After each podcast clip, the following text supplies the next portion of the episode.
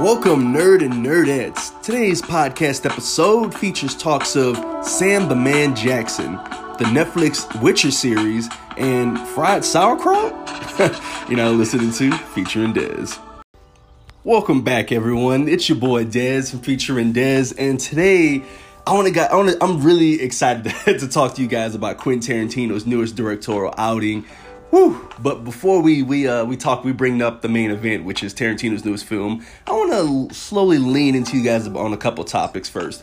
And first up, let's talk about probably my biggest my my, my biggest uh, thing that I nerd about, like no matter what. And I want to talk to you guys about Star Wars, but more particularly, I want to talk to you guys about uh, what Mr. Sam Sam the Man Jackson recently said in the interview. So Sam the Man Jackson in the interview recently said he loved to play the character of Mace Windu again. Now, I don't know about you guys, but I take Samuel Jackson in Star Wars in any capacity I can get him. Now, I wouldn't necessarily say I'd love to see him in a new Star Wars live action film, but maybe we can get like a awesome animated movie, right? Maybe we can get an awesome animated movies and and I believe that'd be a strong move because he's no stranger to voice acting. For those that don't know, he's actually voiced the main characters of an anime called Afro Samurai. And yes, it was amazing. Yes, it was so dope. It got a sequel. And yes, you should go watch it. But like, n- n- not right now because you know you want to finish listening to this podcast and hear my soothing voice. oh yeah, sorry, I'm I'm a little giddy today, but um.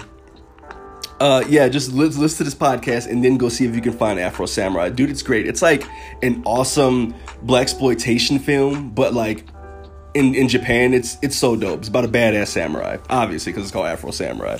But um, yes, uh, I feel like bringing the Godfather of f bombs back to a galaxy far, far away is always a good move. And like, why not? The man has so much charisma, and he's one of the most recognizable faces in cinema. And if we don't get necessarily, say, an animated movie, then if an animated movie is not necessarily in the stars, then maybe we can get an animated series. You know what I'm saying? You know, maybe we can follow one of the many adventures that Mace Windu has gone on. Because if I mean, because think about it, we got lots of material to pull from, my friend. With Star Wars, there's so much material. We got the comics. Marvel is knee deep in in adapting some of these great moments in the comics. We also got some of the great EU storylines, plot lines. We got some of the great books. We and, and if we're gonna, if if I had to to suggest any great book that we're gonna adapt about Mace Windu, Shatterpoint, Shatterpoint. Let's do Shatterpoint. I think Shatterpoint would be cool, and um, there's so much great material. Kathleen Kennedy, Disney, who who the fuck ever. Let's make it happen. Let's let's make it happen. And also, I'd probably get in trouble if I'm bringing up Samuel Jackson's voice acting career and I didn't mention the classic Grand Theft Auto San Andreas. Jake! If anybody has, ever heard of, uh, of uh, Grand Theft Auto, chances are they probably heard of San Andreas. Uh, Samuel Jackson played the amazing uh, villain in that game. And dude, I knew he was a great voice actor from day one. He, you could just hear it in his voice. He carries himself well. And yeah, guys, Star Wars, Mace Windu, let's adapt one of those many great stories and make an animated movie or series about it. You know, let, let, let's get it. And speaking of adaptations, yo, I want to talk to my fellow nerds about that new Witcher Netflix series. Have, have, have, have y'all seen the trailer? like, it was pretty baller, right? Yo, y'all can't see my reaction right now, but your boy is hype. I'm pretty hype. I mean, why why wouldn't I be? Like we got we got buff as all hell Superman himself, Henry Cavill, or Henry Cavill. Uh, sorry if I butchered that. We got Henry uh, Henry Cavill, uh, Geralt playing Geralt of Rivia. Superman himself playing Geralt of Rivia. That is perfect for Superman to be playing a Witcher, especially considering they're like augmented buff badasses. But now I'm not trying to say that this Netflix Witcher series just is going to be it's going to be a godsend as far as adaptations go, but what I am saying is that if I was a chef and my sous chefs brought me into the kitchen to make sure they had all the proper ingredients to succeed, and then they let me sample some of the food they made, and I'm, and I'm sampling, I'm like, mm, mm, perfecto. That'd be my reaction. That's all I'm saying. That's all I'm saying. All I'm saying is they got they got all the ingredients to make it work. And also, for those who have only played, say, the video games, you might be in for a rude awakening because, from what I understand, the series will follow more of the book's take on things rather than, say, the masterpiece that is the video game counterpart. And it is kind of an odd choice, especially considering the video game is what uh, popularized the. Uh, well, the books were already popular, but the video games shot that shit off into stardom. And then the video games more or less popularized it even more, and the video games more people are aware of. Um, I don't necessarily think going the book route is, is a bad is a bad idea. As a matter of fact, I'm actually with with, with the if I was on a creative uh, uh, staff and I was in pre-production, I'd, I'd I'd think we should go the book route as well. That there's more lore there. So, and but but the game did it did it masterfully. I mean, how good does a game have to be that right after you beat it, you decide, well, shit, time to go read them books? Like like just about anyone I know that beat the games, they they they got heavily invested in the books. I mean, this game, the game The Witcher 3 especially, the game makes immersion seem artful. I mean, that's my opinion. I know there are folks out there that don't necessarily really care for it, and that's fine. But like my homie Terry Crews from White Chicks once said, it's all good, baby.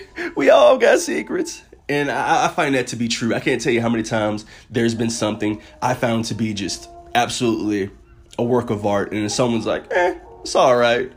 And, and, you know that that's fine. Everybody got secrets that they try to hold. Like I, I know I know people who hate Pulp Fiction. Pulp Fiction was was in it was in the in the year '95, I believe. Was it was that was a rough year for the battle of Best Picture in in in, uh, in Hollywood. That was one of the roughest years. If you if you were nominated for Best Picture in, in the year 1995 in cinema, that was a rough year. Pulp Fiction was one of the ones running. So was Forrest Gump and a slew of other great films. I know people that hate all those films. And, you know, you know, art is subjective. That's just how it goes. All right, moving on to the next topic. I want to talk to you guys about a show that is very near and dear to my heart. And some point in time in the future, I plan on doing a video essay on this series, but then it's an anime actually, and it's called Hunter Hunter. Some people mistakenly call it Hunter x Hunter. And Hunter Hunter is probably my favorite shonen anime series. I'm not even kidding you. It's it's it's so good. It's it was it felt like it was tailor made perfectly for me. It's probably my favorite shonen anime series besides maybe Dragon Ball Z, but I don't really count that because that thing's it's it's I, I can't view that unbiasedly. It's it's its own entity.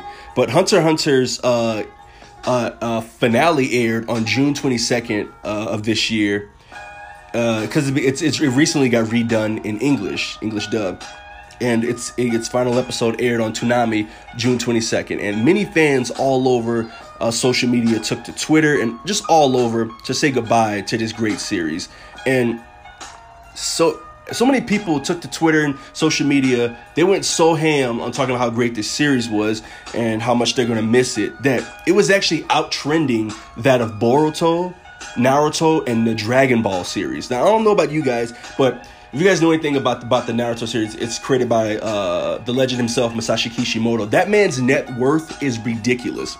And Dragon Ball has, as far as anime topics go, it's always trending. It's fucking Dragon Ball, and then and the fact that Hunter Hunter was out trending those, that that that that just that that that that that touched me, guys.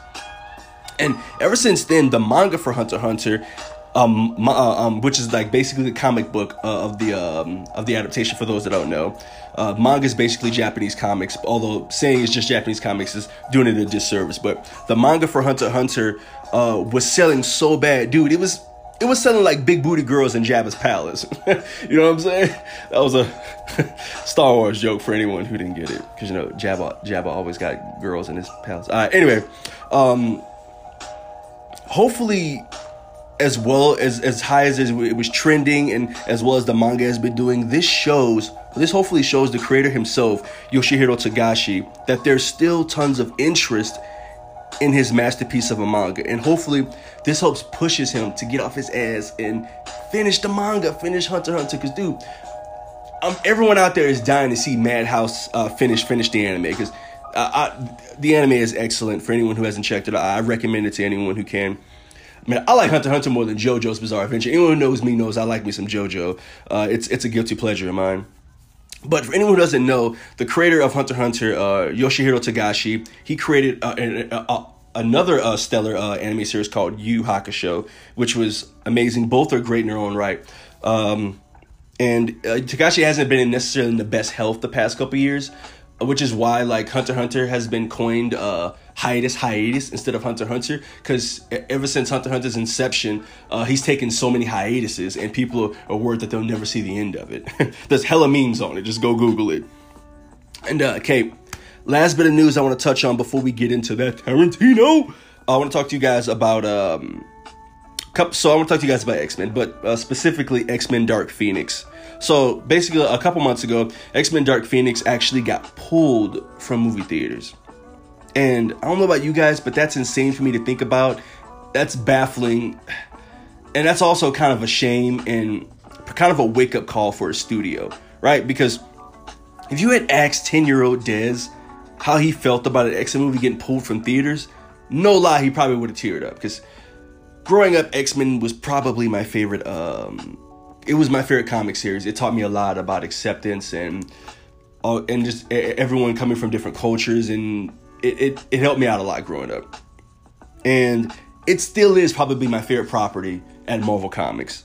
But I'd be lying if I said I didn't at least get a tad bit of joy when I heard this news about Dark Phoenix getting pulled. I know it sounds kind of cruel for me to laugh at someone else's misfortune, but yo, these X Men movies haven't been good for a long time, and they haven't really been doing the best job even since they first started. Right? The the last X Men movies I enjoyed were probably the only X Men movies I truly enjoyed were the ones that Matthew Vaughn had a toe in. and Matthew Vaughn had a finger in it. I enjoyed it. Like First Class, I dug. Uh, Days of Future Past, while it wasn't while it wasn't directed by Vaughn, Vaughn wrote the script. And uh, I oh oh and I'd, I'd I'd be criticized if I didn't bring up James Mangold masterpiece of a film, Logan. Dear God, that movie was amazing. And I know I might be in the minority, but I actually dug James Mangold's first uh, Wolverine installment, which is, I believe is just called The Wolverine. It primarily takes place in Japan, and the first half of the film is amazing. Second half, eh, on to the next. and um, it got a little goofy in the second half, and you could tell um, going into Logan, uh, James Mangold wanted to stick more to his guns and what he was mostly known for as a director, and you know, there's nothing wrong with that because look how Logan turned out. Also, if you guys have not seen Logan's basically film, uh, like it's noir version where it's all black and white, ugh, go see it, go see it. It's so good. Uh, but guys, like the original X Men films, the original trilogy that people like to hail in such high regard. Uh, the first one for me was okay Second movie was actually legit a good movie. The third movie was bad, bad, and uh, as a, as a trilogy, it was actually just a meh, just a meh trilogy. You, you had one good movie and one okay movie, and I'm not gonna give the X Men movies too much crap because without X two and in the X Men, the original X Men trilogy, and people realizing, oh, what you can actually take superheroes kind of seriously. Like they basically did what Dark Knight. They base everything that people actually give Dark Knight credit for that you can make a serious dark uh, superhero movies. X Men films did first. Uh, Christopher Nolan just popularized it. Uh, but yeah, guys. Um, basically, what I'm trying to say is about this Dark Phoenix film is that uh, usually when the X Men films weren't that great, they at least did well financially. But when an X Men film does bad critically and commercially, what else do you have, right? So it's I, so I, it makes sense for for a studio to pull it, right? And maybe hopefully this is a wake up call and a warning shot to people who in the future decide to adapt a beloved series. Maybe they'll maybe think about the fans a little bit more. That's all I'm saying. And uh moving into this final topic, which is going to be that Tarantino film I've been waiting to talk to y'all about. Before I do that, uh, I want you guys to hear from my sponsor real quick. So let's get it.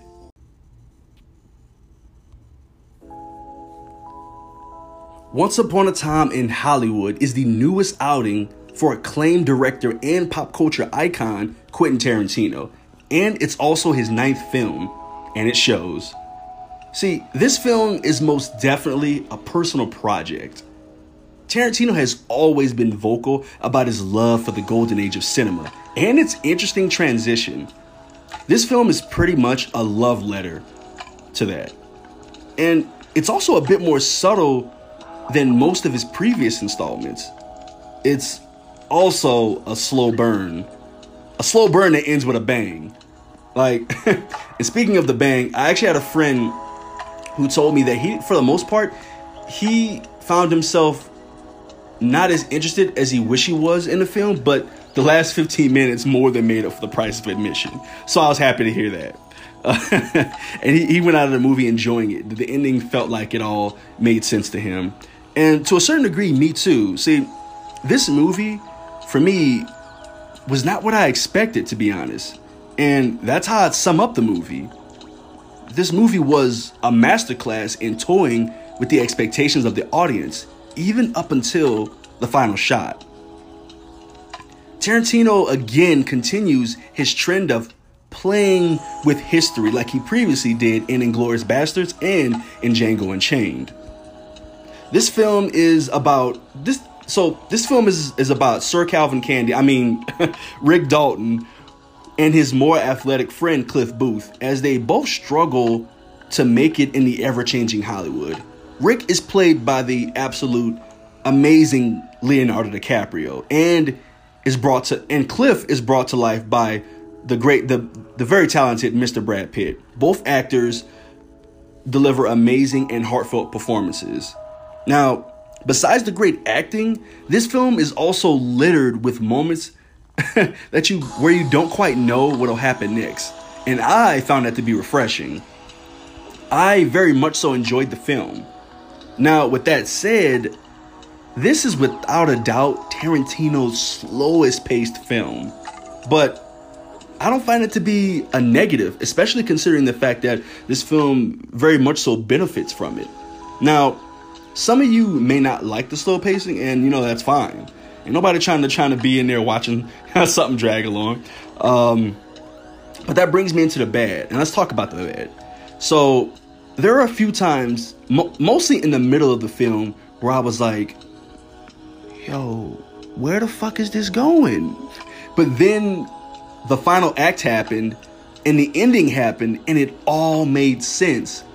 This movie is a masterclass in toying with the expectations of the audience, and I appreciated it. Now, even though I hadn't enjoyed like even if I hadn't, let's say, enjoyed the ending as much as I did, I still would say this movie at very least is a fun time. Because I'd be lying if I said I didn't enjoy watching these two good friends go from adventure to adventure trying to survive in the new Hollywood. Their relationship was the backbone of the movie and provided with most of the heart. It, it was the heart. And honestly, I, I was actually kind of touched by their loyalty to each other. And nearly everything you could ask was like it's it's interesting because uh, the, the, their dynamic here. One had a had a great acting career and had nearly everything uh, you could ask for, but he was also a bit vulnerable mentally, while the other wasn't as well off financially as the other, but he always stayed strong both physically and mentally, and that that made for that they made for a, a great dynamic. I love that uh, Tarantino did a good job on that. They made for a great duo, and there was a moment at the end that made me at uh, towards at the end that kind of made me go, "Oh." I mean, I expressed this internally, not audibly. I had to keep my professionalism about me because you know I was surrounded by critics. No emotion. no, I'm just kidding. Because uh, the only reason I said that because it felt like I was the only one laughing. Actually, all right, that, that's not true. A lot of people were laughing in the movie. Uh, I just very clearly was the loudest. and uh, speaking of laughter, this is actually Tarantino's, I would say, his funniest film. I would probably classify this film as like a historic dramedy because it was a comedy, but like it was a drama as well. You're watching these guys struggle.